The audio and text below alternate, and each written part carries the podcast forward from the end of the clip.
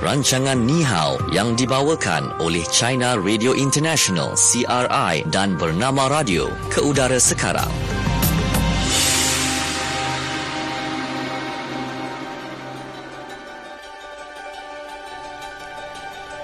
Baik, kembali waktu ini anda sedang dengarkan kami di bernama Radio Stesen Berita Bisnes Anda dan kita dalam program Nihau yang bersama-sama dengan saya Natasha Aimi. Ya, dan saya Syuhada Armawan. Uh, kita bersama juga dengan rakan kita di China Radio International. Kita ada Andika. Andika. Hai, Hai apa khabar? Khabar baik. Uh, nama tak hari ini saya masih pakai pakaian berwarna merah. Uh, macam hari ke kebangsaan belum selesai lagi. Baik, moodnya masih ada lagi ya? Hmm. Masih ada sebab uh, perbarisan tentera ini cukup cukup hebat. Uh, Sampai sekarang dalam uh, uh, TV sekarang pun selalu muncul lagi itu perbarisan dengan persembahan itu uh, itu perhimpunan rakyat bagus uh, sangat menarik. Itulah semalam kan untuk uh, program Nihau semalam kita bincangkan topik tentang 70,000 ekor merpati tau Syu. Okey. Yang diterbangkan uh, bersempena dengan uh, ulang tahun ke-70 ini. Hmm. Kan memang sangat-sangat luar biasa ya kita lihat kan uh, sambutannya tu yang ke-70 itu Hmm. kan. Dan rakyatnya pun dapat cuti seminggu sebenarnya. Ah, ya ini seperti biasa dapat cuti seminggu. Ah, Okey. Tetapi uh, biasanya saya saya waktu cuti umum uh, macam ni saya bertugas ah, untuk elakkan uh, itu nanti di mana-mana ramai orang. Ah, j- jadi sesudah habis cuti saya boleh ambil uh, cuti giliran saya pergi pergi mana-mana dengan harga tiket dan peng, uh, kos penginapan yang lebih murah. Betul Ah. tu. Dan lebih lengang lagi saya rasa kot kan. Tak sibuk Ya, ya. sangat waktu tu. Tapi bagi keluarga yang kadang-kadang mereka kerja sibuk, mungkin anak sekolah hanya waktu cuti umum baru boleh uh, tidak pergi sekolah, uh, terpaksa lah uh, itu ambil cuti uh, cuti sempena tujuh hari ini pergi melancong kan. Ya. Ah. Okey, baik. Apa pun dalam uh, program Nihau pada hari ini jangan lupa untuk menyertai kuis kenali Cina dalam program ini yang dibawakan oleh China Radio International. Wang tunai RM50 menanti anda. Okey, soalannya pada uh, selepas uh, segmen Fokus di Malaysia. Ya, Okey. jawapannya nanti semua daripada Handika yang nak dikongsikan dalam segmen yang pertama ni Okey. iaitu Fokus Cina. Jom kita dengarkan. Fokus China. Baik untuk fokus Cina, uh, ramai rakyat Cina lakukan kunjungan sempena dengan Hari Kebangsaan. Menurut pengumuman uh, Kementerian Budaya dan Pelancongan dalam tempoh cuti selama tujuh hari ini bagi meraihkan ulang tahun ke-70 penubuhan Republik Rakyat Cina PRC, uh, jumlah pelancong domestik Cina ya mencatat 782 juta orang dan ia menyaksikan peningkatan 7.81% berbanding tempoh yang sama pada tahun lalu. Sementara itu, jumlah pendapatan sektor uh, pelancongan mencatatkan 381 bilion ringgit bertambah 8.47%. Mm-hmm. Ha, okey, bagi Andika ada butiran lebih lanjut Andika berkaitan dengan uh, pertambahan itu Andika? Okey, uh, yang indeks ini akan uh, menarik berbagai lapisan masyarakat sebab se, uh, seperti uh, uh, seperti yang kita tahu sekarang uh, ekonomi seluruh dunia menghadapi masalah. Uh, China walaupun ekonomi masih mantap tetapi juga menghadapi cabaran. Jadi kalau uh, indeks ini waktu uh, statis ini yang menunjukkan uh, itu pasaran pelancongan domestik di China uh, boleh menunjukkan permintaan dalam negeri dan menunjukkan bagaimana pertumbuhan ekonomi China pada masa ini. Uh, dan seperti tadi Shu cerita uh, ada bertambah lagi. Wah ini uh, berita yang baik. Dan saya rasa uh, ini juga uh, berpunca tahap kepuasan pelancong semakin naik dengan berbagai unsur. Seperti contohnya harga tiket domestik menurun. Uh, seperti biasalah sudah lama uh, setiap tahun macam ni lebuh raya bebas bayaran tol. Uh, dan usaha-usaha berbagai pihak berkenaan untuk mengawal pasaran. Dan menurut statistik uh, itu um, uh, 66% pelancong ada melawat destinasi pelancongan kemanusiaan. Dan kira-kira 60% pelancong uh, melawat kawasan bersejarah dan budaya dan uh, kira-kira 86% pelancong pergi ke dua tempat, tempat macam tu. Uh, dan di pelbagai provinsi uh, itu uh, bu, uh, tempat budaya macam galeri, uh, museum uh, itu uh, tut, uh, masa tutup dilanjutkan. Uh, supaya uh, itu pelancong uh, ada lebih banyak masa dan uh, seata uh, dan pawakam di berbagai negara uh, provinsi dan bandar dan juga mengadakan berbagai uh, itu persembahan, pameran, uh, pertukaran dan uh, itu uh, aktiviti yang berkenan dan uh, berbagai destinasi pelancongan Uh, dan juga me- menyediakan itu keutamaan. Mm-hmm. Contohnya kalau di provinsi Anhui di selatan China ada 38 destinasi menurunkan harga tiket. Mm-hmm. Uh, jadi uh, ada yang destinasi pelancongan uh, dia satu tiket boleh tak kira lah masuk berapa kali dalam t- tempoh tiga hari masuk aja free uh, bebas beli tiket sekali saja. Dan sekarang uh, berbagai tempat di China akan mementingkan uh, sediakan membina pemandangan malam yang cukup cantik dan menarik. Uh, saya pun uh, pernah pergi beberapa tempat di China macam bandar Chaozhou di Provinsi Guangdong. Waktu malam di sungai ada persembahan uh, cahaya. Uh, di Guangzhou juga sangat terkenal. Ini juga uh, kira-kira menarik uh, kira-kira di uh, 50% pelancong uh, pergi menghayati uh, pemandangan waktu malam uh, di destinasi pelancongan. Selain itu dan juga kira-kira uh, li, 30% pelancong Cina uh, mereka bawa keluarga itu itu membantu kereta sendiri pergi kawasan-kawasan yang menarik. Contohnya kalau uh, di bahagian para laut Cina di Gansu, Qinghai uh, dan Xinjiang yang ramai orang Islam dan Tibet dan uh, itu Sichuan uh, jadi mereka itulah sekarang di China uh, kereta SUV semakin popular kan mm-hmm. sebab boleh pergi kawasan-kawasan macam Tibet uh, kalau Tibet setahu saya kalau kereta Bukit. biasa susah oh mm. itu dataran tinggi susah nak nak nak pergi yang tempat macam tu jadi mm. SUV pun semakin uh, laku dan ini yang pelan, uh, pasaran pelancongan domestik uh, mari kita tengok macam mana orang Cina keluar uh, melancong keluar negara sebab China sudah menjadi sumber pelancong yang paling besar bagi berbagai negara di dunia. Nah, hmm. okey, menurut statistik, uh, lebih 7 juta warga China melancong ke luar negara dalam tempoh uh, 7 hari cuti umum hari kebangsaan ini. Uh, dalam tempoh tersebut, pasaran pelancongan ke luar negara menunjukkan uh, prestasi yang cukup baik. Sementara trend penggunaan pelancong Cina dikatakan lebih munasabah. Uh, kenapa cakap macam tu? Sebab dulu orang Cina macam pergi Jepun ke, pergi Eropah ke, nampak apa beli saja. Ha, tapi sekarang sudah lebih munasabah. Apa yang diperlukan dan uh, dulu hanya yang yang paling saya rasa paling penting bagi pelancong Cina iaitu belanja. Tapi mm-hmm. sekarang uh, lebih penting macam menghayati. Ah ini yang semang, semakin penting berbanding dengan uh, belanja. Uh, selain Jepun, uh, Thailand, Malaysia, Singapura, Austra- uh, Australia, Perancis, Itali dan Rusia yang telah lama menjadi pilihan pelancong Cina. Uh, banyak destinasi baru yang turut menarik minat mereka. Uh, jumlah tempahan bagi uh, package pelancongan ke macam Czech, Austria, Hungary, Slovakia, Poland, Kroatia, Malta dan Kamboja merekodkan uh, peningkatan lebih 10%.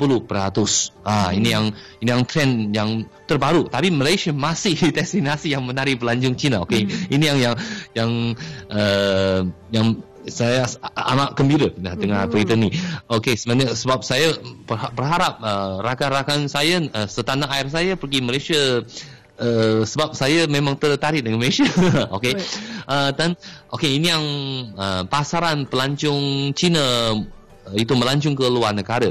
Okey, yang sebab kenapa berbagai lapisan masyarakat uh, memberikan perhatian yang begitu penting tentang pasaran pelancongan sempena Hari Kebangsaan sebab ini yang pertumbuhan ekonomi uh, menunjukkan. Okey, mari kita tengok bagaimana uh, itu pelancong uh, itu mendorong uh, itu jualan runcit uh, catering. Uh, Okey, uh, menurut statistik Uh, sektor jualan runcit dan catering di China uh, merekodkan pendapatan uh, 1.50 trilion renminbi. Ha, dalam ringgit Malaysia 892 bilion uh, itu ringgit Malaysia uh, dalam tujuh hari tersebut. Uh, yang statistik yang terkini dari Kementerian Perdagangan menunjukkan peningkatan sebanyak 8.5% berbanding tempoh yang sama tahun lalu. Uh, pada tempoh cuti uh, kali ini, uh, perbelanjaan yang lazim uh, seperti memberi pelah serta makan dan minum uh, kekal menjaga uh, men, pen, penjana yang terbesar penggunaan. Sementara sektor pelancongan, budaya dan sukan, uh, sekarang sukan semakin popular uh, waktu uh, cuti umum. Uh, menyaksikan ledakan dalam pertumbuhan. Dalam pada itu, bekalan barang-barang kegunaan harian dalam pasaran adalah mencukupi dan harga kekal stabil dan pada keseluruhannya. Uh, dan satu berita yang mengagumkan uh, dalam tujuh uh, hari cuti umum ini yang jualan uh, jualan tiket penjualan tiket itu pawakam ui merekodkan rekod baru ada tiga filem yang sangat popular uh, di, uh, di China. Jadi ramai itu uh, rakyat China pergi menonton filem uh, tiga filem tersebut. Nah ini yang tentang uh, pasaran pelancongan uh, ketika cuti umum hari kebangsaan. Mm-hmm. uh, itu dan satu saya cerita satu lagi Macau uh, Macau uh, menurut statistik seramai 980 ribu pelancong melawat ke wilayah Macau dalam tempoh cuti kali ini. Uh, dan Biro Pelancongan Macau mem- memaklumkan angka ini bertambah uh, kira-kira 12% berbanding tempoh yang sama tahun lalu. Kenapa itu tahun ini Macau itu dia punya peningkatan jumlah pelancong luar meningkat dengan pesat sebab mungkin Hong Kong kan ada huru hara tapi orang masih mau pergi kawasan itu. Hmm. Uh, contoh kalau orang di Guangzhou mereka eh itu yang nak pergi melancong pergi tempat dekat Hong Kong sekarang ada huru hara mereka memilih Macau. Uh, ini yang trend terkini ya. Yeah? Okey, uh, terima kasih. Uh. Baik. Itu okay. dia kan uh. sangat menariklah sebenarnya. Hmm. Kalau kita lihat kan dalam sambutan uh, ulang tahun ke-70 itu kan uh, sektor pelancongan secara langsung ha macam itu kan menjadi sambutan yang hangat hmm. ya, ya di negara China. Yeah. Dan kalau kita nak kongsikan pula di Malaysia kan di mana industri pelancongan Malaysia memiliki potensi besar ya yang masih belum diterokai sepenuhnya. Khususnya ya ketika ramai pelabur bertindak memindahkan uh, perniagaan mereka ke rantau ASEAN termasuklah uh, di negara ini. Ini apa yang dikatakan oleh Marriott International.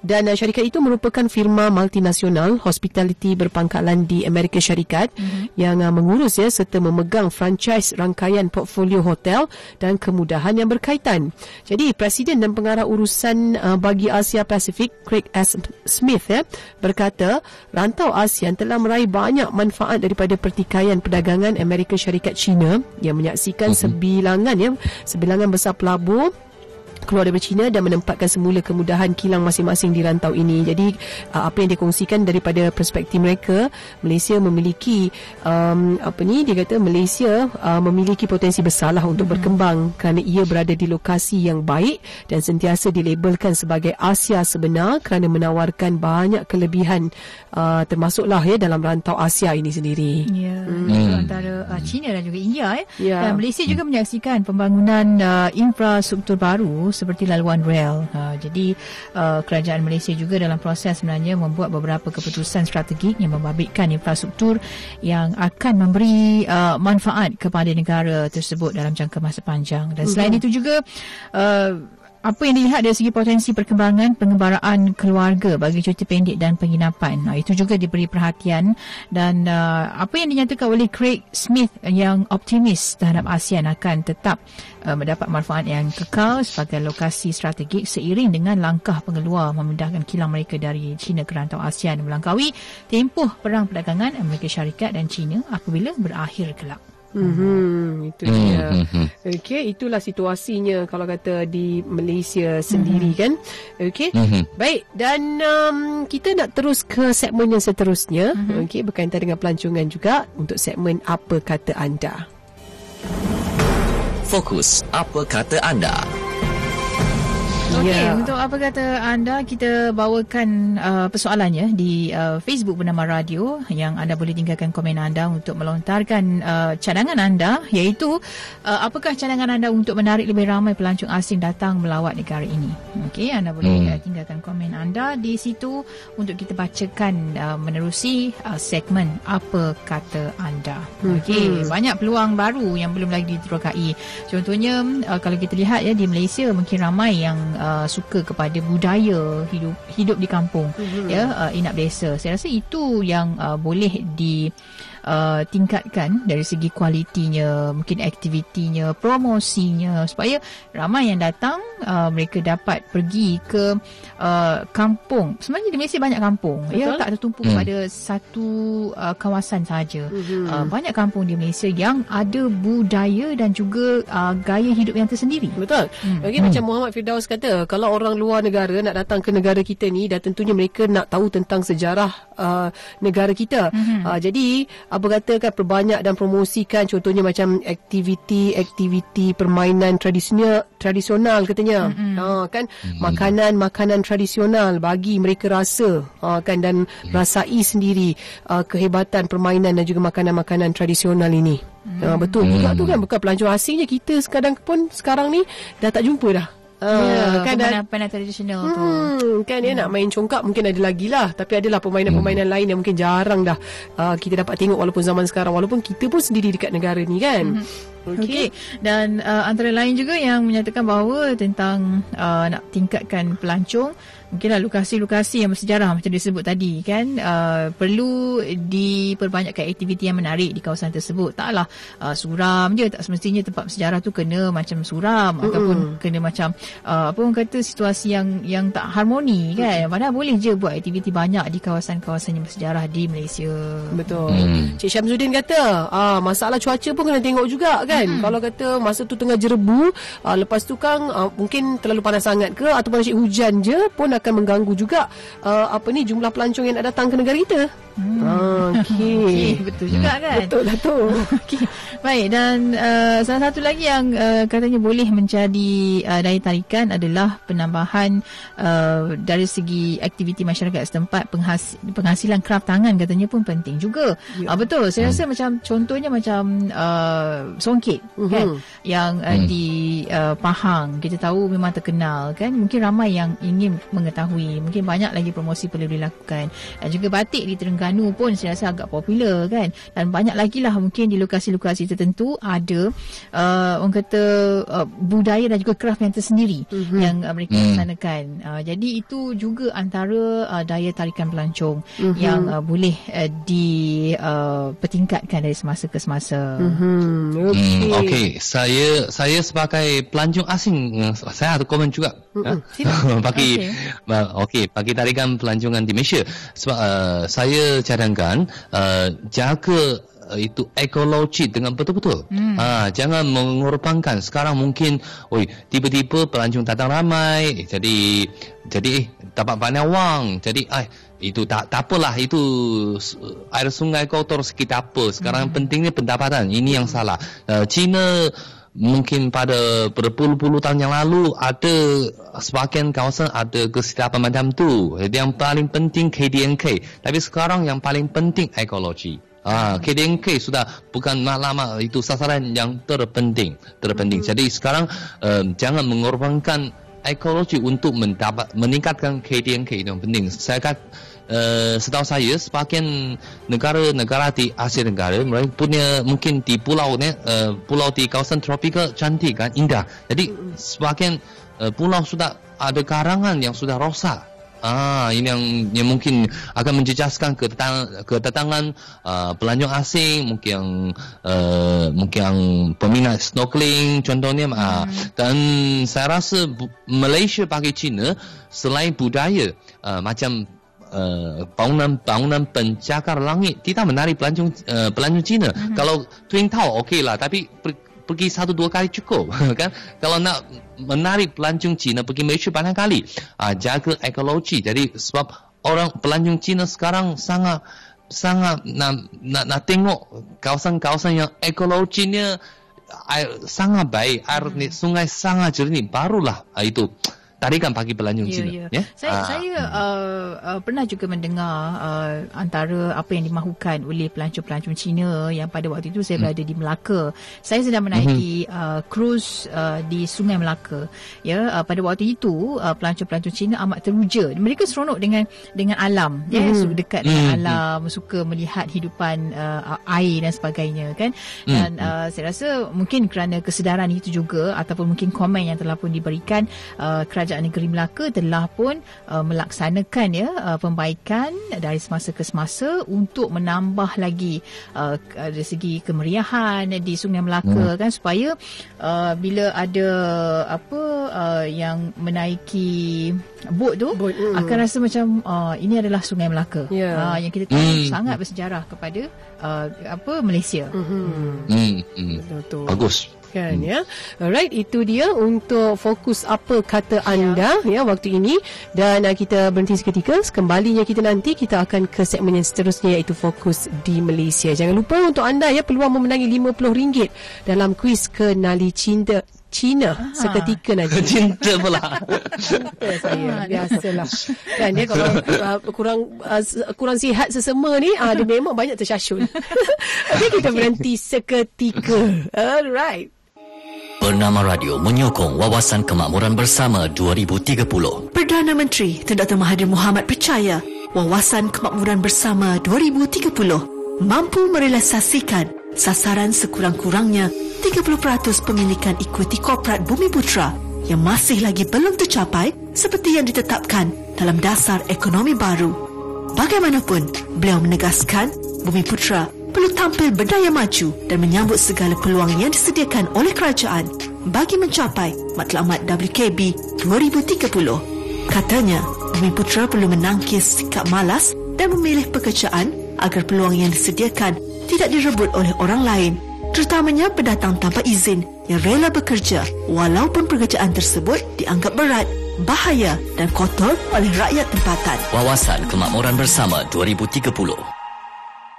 Pada tahun 2020, dengan anggaran penduduk dunia mencecah 7.6 bilion, perkembangan semasa teknologi meramalkan 50 bilion peranti elektronik akan saling berinteraksi antara satu sama lain. Ini menunjukkan jumlah peranti yang berkomunikasi adalah melebihi jumlah manusia. Dengan setiap manusia memiliki kira-kira 6.58 peranti elektronik. Rumah pintar, kereta pintar, telefon pintar dan banyak lagi elemen pintar diterjemahkan melalui industri 4.0. Pencerahan untuk semua menerusi program IR 4.0 setiap Selasa 10.05 minit pagi hanya di Bernama Radio, stesen berita bisnes anda. Kita tak perlu sebenarnya memainkan isu sama ada gaji yang dibayar itu menasabah atau tidak. Jadi pekerja itu harus uh, sebenarnya membuktikan bahawa dia ini satu aset kepada syarikat, barulah syarikat akan akan ada kemahuan untuk mengikat mereka-mereka ini. Mengikat bermakna akan memberikan sweetness supaya mereka akan Kekal. terus berada dalam syarikat. Sebenarnya saya pasti ya itulah itulah sesuatu yang kita harus tanamkan kepada pekerja-pekerja kita. Buktikan bahawa kita ini boleh membuat kerja, buktikan bahawa kita ini merupakan satu aset kepada syarikat. Barulah syarikat akan mengatakan, yes, I want to keep you as long as possible. I will give you all the incentive available to to make sure that you stay with the company. Datuk Syamsuddin Bardan, Pengarah Eksekutif Persekutuan Majikan-Majikan Malaysia MEF. Sembang Biz Dipetik dari YouTube Mau Kerja Abdul Hadi Dolah Pengusaha Ternakan Itik Saya Abdul Hadi bin Dolah, Kampung Lupu. Umur saya 50, 53 tahun. Saya pilih itik kerana hasilnya lebih. Uh, saya beli seribu ekor. Mula-mula. Macam si, seribu ekor tu uh, saya kemel lah. Biasa dah saya ni. Sebab dia hasilnya lebih. Saya buat guk, guk, guk. Uh, saya buat guk. Lepas tu saya tunggu orang mesin. Saya tunggu mesin baru saya pindah. Belanja tu tak, tak keluar lah jadinya. Macam kita tak pak itu ni. Pak, pak uh, orang mesin padi ni. Kalau daging dia telur, Muka kita bayar seribu kan. Seribu dia tu uh, dalam 800 butir. Dia 45 sen sebutir. Mula saya beli uh, 20 ekor lah. 20 ekor saya boleh Pak Ayah, Pak Ayah sepagi. dengan modal satu yang modal kita boleh pak ya pak ya pagi. Peritik ni lebih senin lagi. Lebih senin papulok pun hasil dia besar. Lebih baik kalau orang muda tu saja baik peritik sebab dia hasilnya lebih meningkat. Dia kalau boleh baik tak beli kecil. Sebab itik dia nak boleh ke telur tu ni bulan hasil. Ha, sebab saya ni saya beli ha, ha, besar dah ha, telur dah ha, apabila kita balik pada perok ne, ha, kita perok tu lebih kurang sebulan. Itik telur. Ha, telur tu hasil kalau kurung mesti mati. Hmm. kalau kurung itik kurung eh, maksudnya makan dia tak cukup. Etik Pak pun dia, dia makan tahi dia tu. Bila dia berok ke, berok kecil situ eh. Air ada sikit dia dia itulah. Mati titik lagu ni segar. Kalau buat guk dia jadi tak segar. Tak benda-benda mati. Hmm. tak benda uh, mana tempat orang mesej uh, situ pak saya tu saya pergi rata-rata. Rata panjang saya pergi tak di di repek di bangaro tiga lupa mana pak saya. Orang orang buat padi orang kena bawa dia makan siput hmm. kita tak kena orang makan dah. Kalau dia ada makan habis sungguh. Saya tobik 1500 putih sehari tu tak ada lagi. Dia tobik dalam 3 orang 3 bulan hmm. ada kena beli ubat ke apa itu tapi kena lepas lepas ni. Pemetaan telur tinggi. Ha. ada teratur ya modal. Dengan 1000 ekor itik boleh hasilnya hmm, 37 ribu. Saya masa sebulan. Ha, itu. Abdul Hadi Dola, pengusaha ternakan itik, Sembang Biz. Teruskan mengikuti rancangan Ni Hao yang dibawakan oleh China Radio International CRI dan Bernama Radio.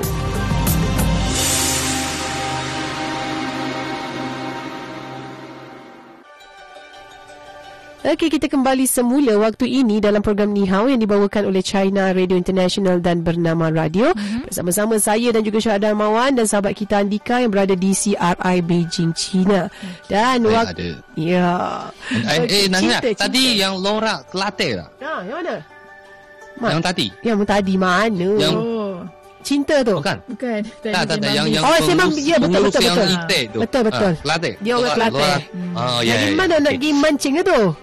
Uh, Andika suka memancing kan. Ya, dulu ada ada ramai yang komunikasi ada uh, rakan-rakan di Kelantan mengundang saya pergi Kelantan untuk mancing. Ya, Tapi dah tentunya. Tak ada sekarang belum ada masa lagi. Uh, kena datanglah tu. Teringat sebab saya dengar Lora Kelantan teringat rakan-rakan kawan-kawan saya di Kelantan. Oh. Uh. Tapi saya, saya dapat bayangkan dan Andika dia jadi mudah sangat sebab dia boleh berbahasa Melayu dengan fasih. Mm-hmm. Jadinya uh-huh. sebab apa uh, bila kita pergi ke negeri Kelantan kan mereka ada logat Kelantan yang sangat pekat kan yeah. Andika. Uh, jadi kalau kata kita yang orang KL ni pun ada juga perkataan yang tak dapat catch up, tak dapat tangkap apa uh, yang dia maksudkan. Tapi dia macam uh, sama, sama. Hmm. Kalau di China lagi besar, kalau lo orang, oi, ya. memang susah itu. Okay. Macam bahasa lain. oh. bahasa lain. Baik, uh, itu bukan menjadi fokus di Malaysia. Bukan. Tapi cerita kita dalam fokus di Malaysia. Ya, itu, itu macam throwback untuk throwback, Andika. Uh, untuk Andika masa belajar okay. logat Kelantan dulu.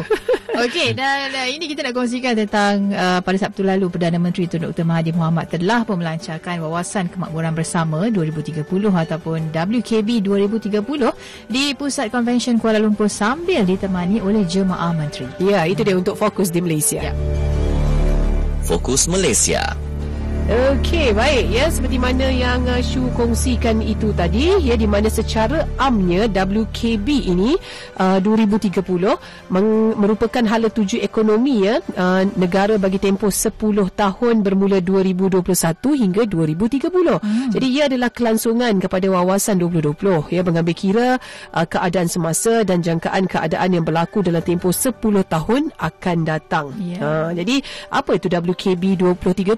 Hmm. Okey, ia adalah dokumen yang menggariskan matlamat 10 tahun untuk pengstrukturan semula ekonomi kemahiran rendah Malaysia ya kepada ekonomi berasaskan pengetahuan dengan rakyat menikmati standard kehidupan yang baik. Mm-hmm. Ha, jadi idea asal wawasan kemakmuran bersama telah dicadang dan dibangunkan ya oleh sekumpulan penyelidik dari Institut Masa Depan Malaysia MASA ya pada September 2018 dan dari segi pelaksanaannya pula WKB WKB 2030 ini akan dimulakan seiring dengan belanjawan kemakmuran bersama 2020 Ya. ya, yang akan berlangsung Jumaat ini yang akan diumumkan uh, pada Jumaat ini dan akan uh, menjadi titik permulaan ya supaya ia dapat dilaksanakan sepenuhnya dalam rancangan Malaysia ke-12 dan ke-13 kelak. Ya, wawasan uh, kemakmuran bersama 2030 adalah itizam untuk menjadikan Malaysia sebagai sebuah negara yang terus membangun secara mampan seiring dengan pengagihan ekonomi yang adil, saksama dan inklusif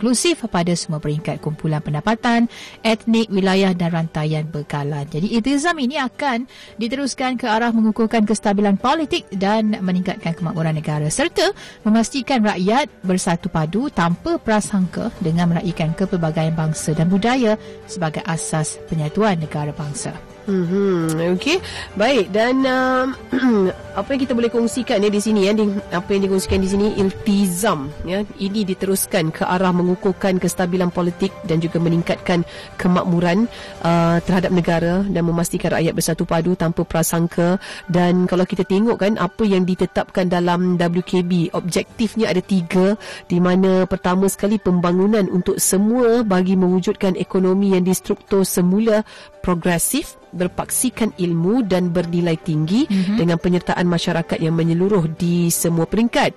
Kedua adalah menangani jurang kekayaan dan pendapatan ya supaya rakyat yang ketinggalan dapat dibawa bersama dalam arus kemajuan negara dan nasib mereka akan terbela ya dan keupayaan ekonomi mereka juga diperkasakan. Mm-hmm. Manakala yang ketiga, negara akan bersatu, makmur dan bermaruah untuk menjadikan Malaysia sebuah negara yang bersatu uh, makmur dan juga uh, bermaruah, bermaruah ini di mana ia akan muncul sebagai paksi ekonomi Asia. Ya. Hmm. Okey dan uh, perlu juga untuk kita fahami WKB 2030 ini uh, ia seperti dasar ekonomi sebelum ini dan uh, ia merupakan dokumen dasar kerajaan dan bukanlah panduan kaedahnya.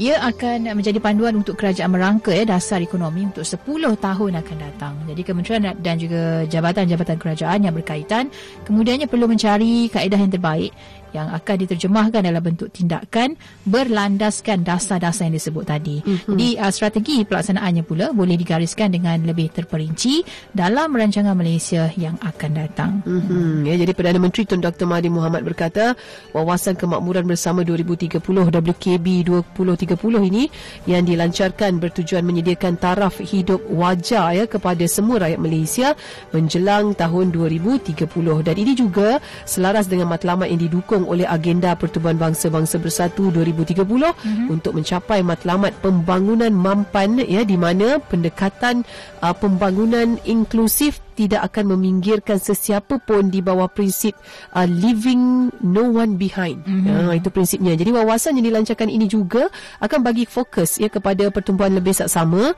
memberikan nilai yang lebih tinggi kepada ekonomi negara dan menjadikan Malaysia sendiri sebagai sebuah negara yang kompetitif, berintegriti dan juga bermaruah. Ya.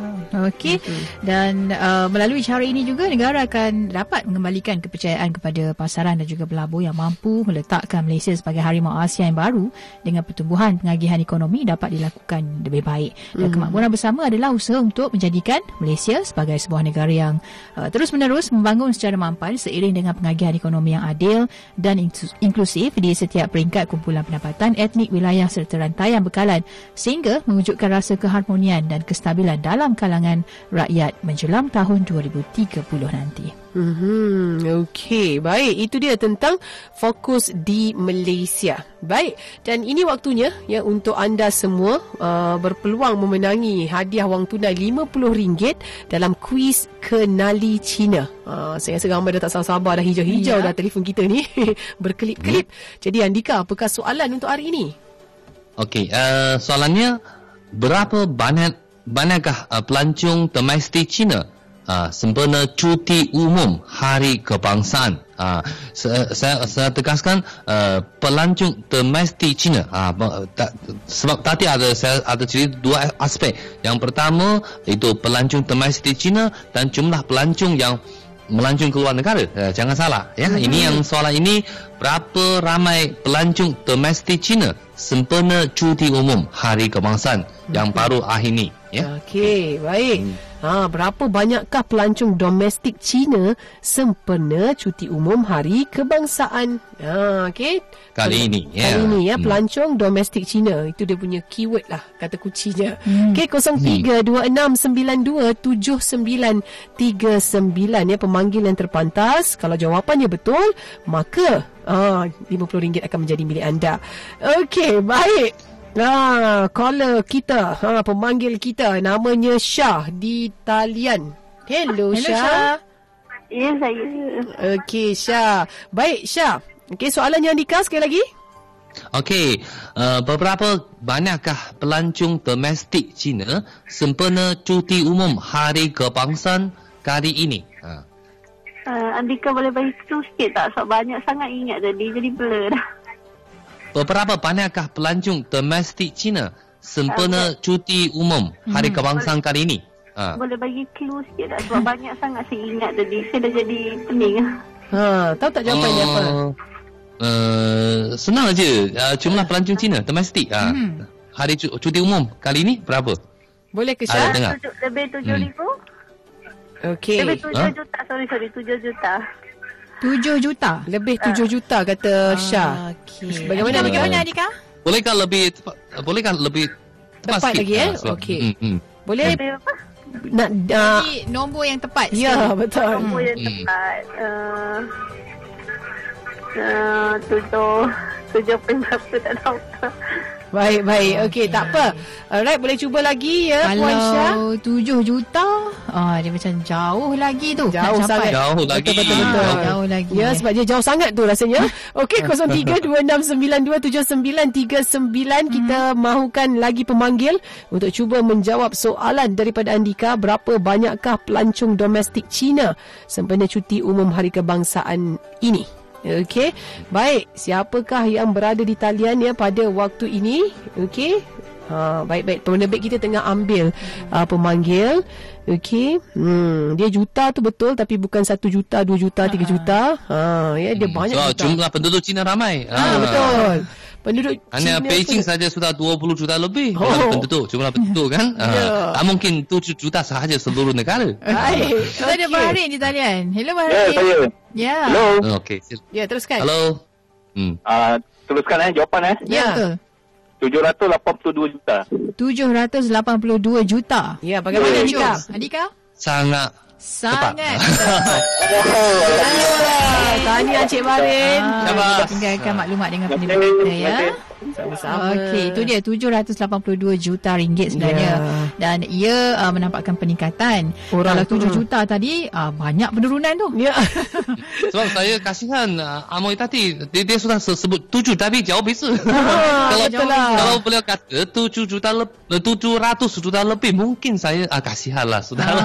Ah, mungkin lah bagi Ya. chance sikit kan. Betul-betul. Tak apa. Okey. Okey, jadi tahniah pada Tahniah Encik Barin. Barin. Tak apa, pada Puan Syah boleh cuba lagi. Jangan risau, esok kita masih ada lagi peluang untuk anda memenangi wang tunai dalam kuis kenali Cina ini. Okey?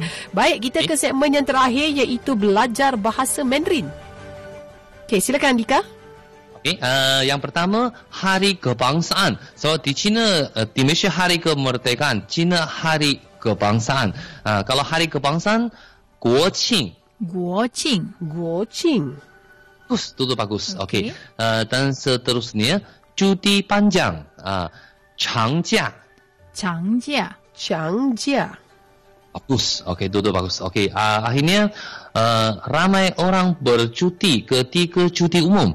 Anda perlu menempah hotel dengan lebih awal. Uh, 假期出游人很 很多，呃，你要提前订酒店哦。mencabar sikit ya. Okey, okey. Okey. 假期出游人很多，你要提前订酒店。 Bagus. Semua orang Cina boleh faham. Oh, Eh? okey, okey, okey. Baik. Okey, sekarang- Mari kita cuba dari awal. Okey, saya cuba. Mm-hmm. Uh, hari kebangsaan dalam bahasa Mandarin, Guoqing. Okey, bagus. Cuti panjang dalam bahasa Mandarin, Changjia. Bagus. Okey. Ramai orang bercuti ketika cuti umum. Anda perlu menempah hotel dengan lebih awal. Jiaqi chu you ren hen duo. Ni yao ti qian ding jiu dian. Bagus, bagus. Ya. Yeah. Itu dia. Kali lulus. Kali lulus. Okey, baik. Dan giliran saya pula. Yang pertama adalah hari kebangsaan. Guo Qing. Bagus, bagus. Hmm. Kedua, cuti panjang. Chang Jia. Bagus. Bagus. Dan ayatnya ramai orang bercuti ketika cuti umum. Anda perlu menempah hotel dengan lebih awal. Jia qi chu yu ren hen duo, ni yao di qian ding jiu dian. Sangat bagus. Sangat bagus. Okey. Okey. Baik, itu dia. Okey, okay, untuk segmen um, belajar bahasa Mandarin untuk hari ini. Terima kasih ya kita ucapkan kepada Andika ya kerana okay. menjadi cikgu kita. Yep. uh, cikgu murni ke? Cikgu, cikgu murni. ah memang murni hati cikgu kita ini ya Andika. Apa pun kita nak ucapkan terima kasih pada Andika dan mewakili penerbit uh, Nihau juga Hezri Rahil yeah. dan tim janji temu kita ada penerbit berita Faraizana Hashim, Azmi Sharifuddin dan juga Fauzan Azmi dan uh, Anis Waila selaku pengawal pengawal kandungan dan saya Natasha Aini. Saya Syuhada Armawan. Kita jumpa lagi esok dalam program Nihao yang dibawakan oleh China Radio International dan bernama Radio. Bye-bye Andika. Bye-bye. Jumpa lagi.